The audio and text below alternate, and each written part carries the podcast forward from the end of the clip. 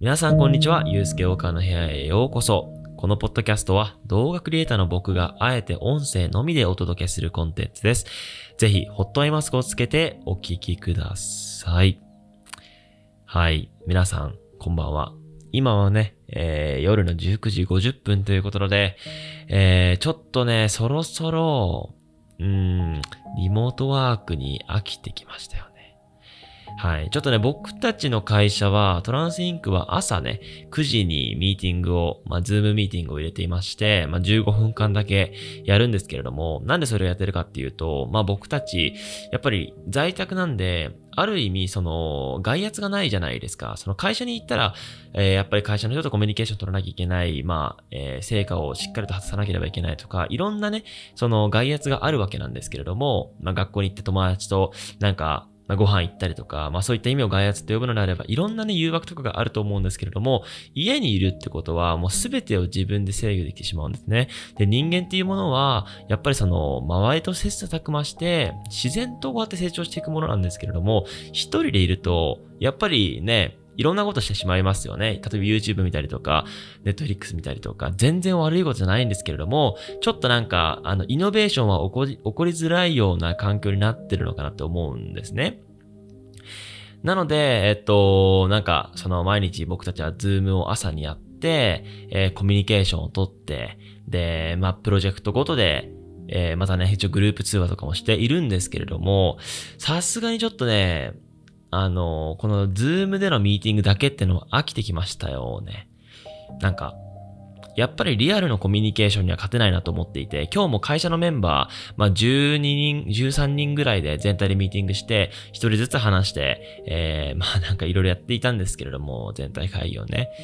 けどなんかこのスタイルはちょっとなんか、やっぱリアルでみんなで切磋琢磨して話し合う環境よりも、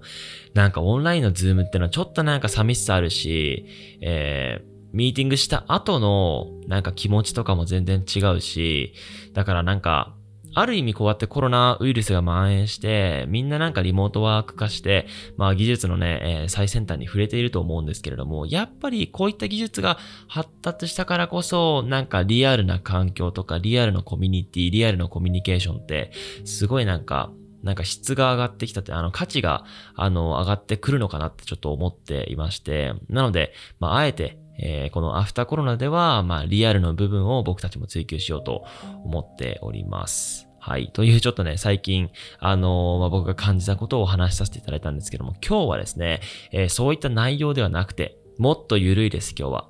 このね、えー、サブチャンネルのポッドキャストでは、もう本当に緩い内容を話そうと思っています。というのはですね、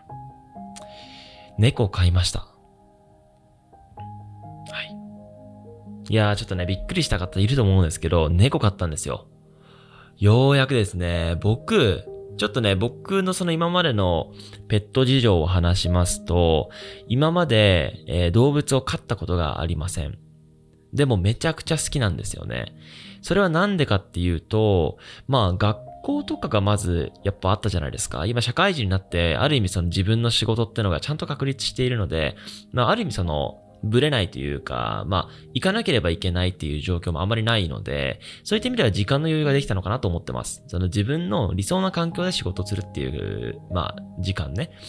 で、まあなんかそういった母も仕事しているし、まあ兄貴とかも仕事行ったり学校だったりしていたいたので、基本的に家には誰もいない状況が多かったんですね。えー、そういった状況になってくるとペットなんて飼えるわけもないし、えー、経済的余裕もないしっていう、もう本当に、えー、総合的な理由で飼うことができなかったんですよ、今まで。けどね、僕猫ちゃんとかも、小学校の頃友達の家にロシアンブルーがいて、あの、よくロシアンブルーと遊んでいたし、まあ友達とかね、犬飼っていて一緒に、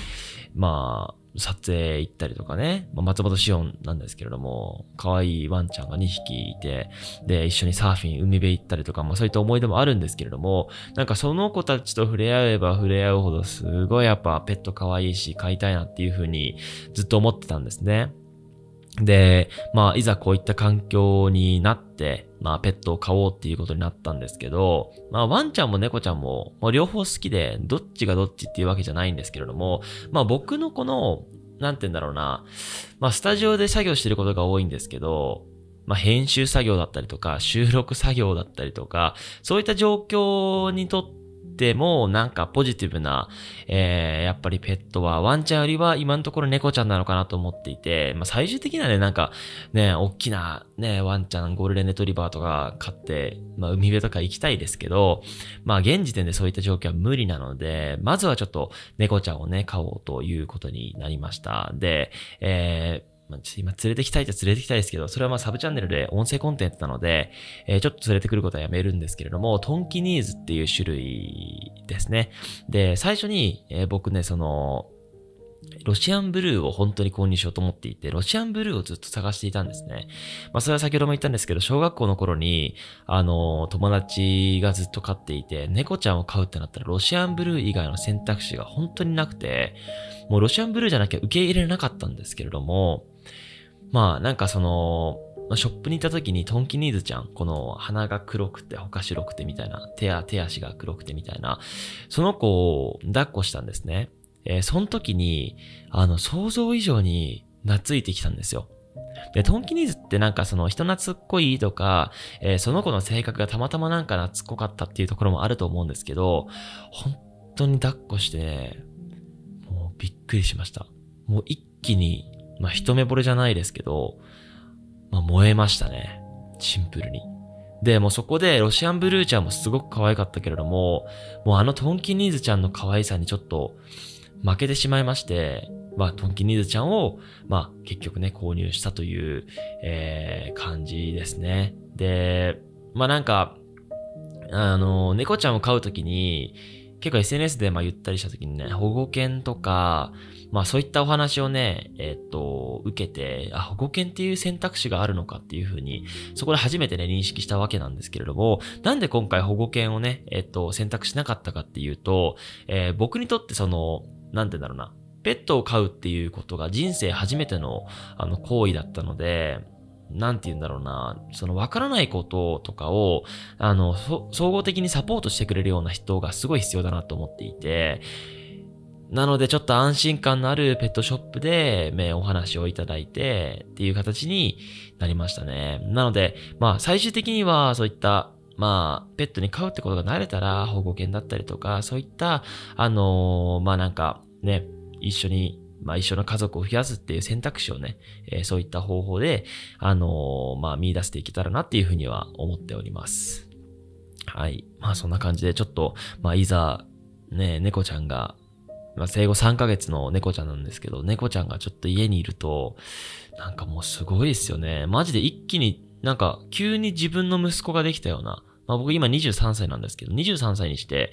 もう第、えー、一人目のみたいな、第一子ができたみたいな、本当にそんぐらいの感覚ですね。一気に息子ができた感じで、ミルクもあげたり、すごいいい経験ですよね。なので、ちょっとサブチャンネルとか、まあもしかしたらメインチャンネルでも動画出すかもしれないんですけれども、まあ結構ね、YouTuber さんみたいな家族が増えましたとかそういう、えー、投稿はましないんですけれども、まあ僕は僕なりにそういった、まあ、映像演出、表現として、ちょっと猫ちゃんをね、えー、見せていけたらなって個人的には思っております。はい。そんな感じで、えっと、まあ、引き続き、あの、僕のポッドキャストとか、あの、メインチャンネル見ていただきたいんですけれども、あの、今日は猫ちゃんを飼ったという、えっと、話を、ただひたすら、あの、ゆるい感じでやらせていただきました。なので、これを聞いてる方で、ああ学びになったなとか、学びにならなかったなとかじゃなくて、ポッドキャストは、息抜きという認識で聞いていただけたらとても嬉しいです。ちなみに以前買ったホットアイマスクがちょっとね、全然なんかダメで新しいのを入手しました。こっちの方がなんか気持ちよさそうだし、55度までなんかあったかいのが出るらしいんで、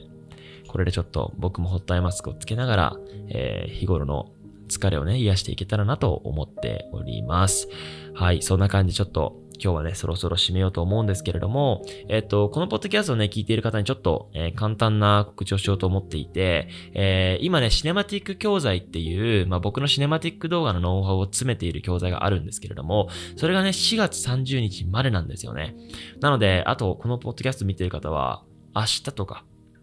本当に1日2日でも終わってしまうので、終わるというかね、アップデートして6月に出すので、今って正直特別価格というか、ある種なんて言うんだろうな、いろんなものをシンプルにして出しているので、6月ではもっとアップデートした形、例えば、えー、アドバイザーつけたりとか、本当に教育っていう形を突き進んでいくの、いきますので、今の形っていうのはある種、もうなんか見れないというか、この形式は、まあ、ご利用いただくことがないのかなと思っていますので、そちらをチェックしていただきたいのと、えー、僕が運営しているトランスサロンっていう動画コミュニティですね、えー、様々な、まあ、つながりとか学びを、えー、行っていますので、ぜひそちらもチェックしていただけたらと思います。はい、そんな感じで、今日のポッドキャストも以上となります。引き続き、えー、トランスメディアでもいろんな、えー、クリエイターさんと対談してポッドキャストしていきますので、このえサブチャンネルではゆったりとしたコンテンツをお届けしようと思います。はい、今日も、え以上となります。どうもありがとうございました。さよなら。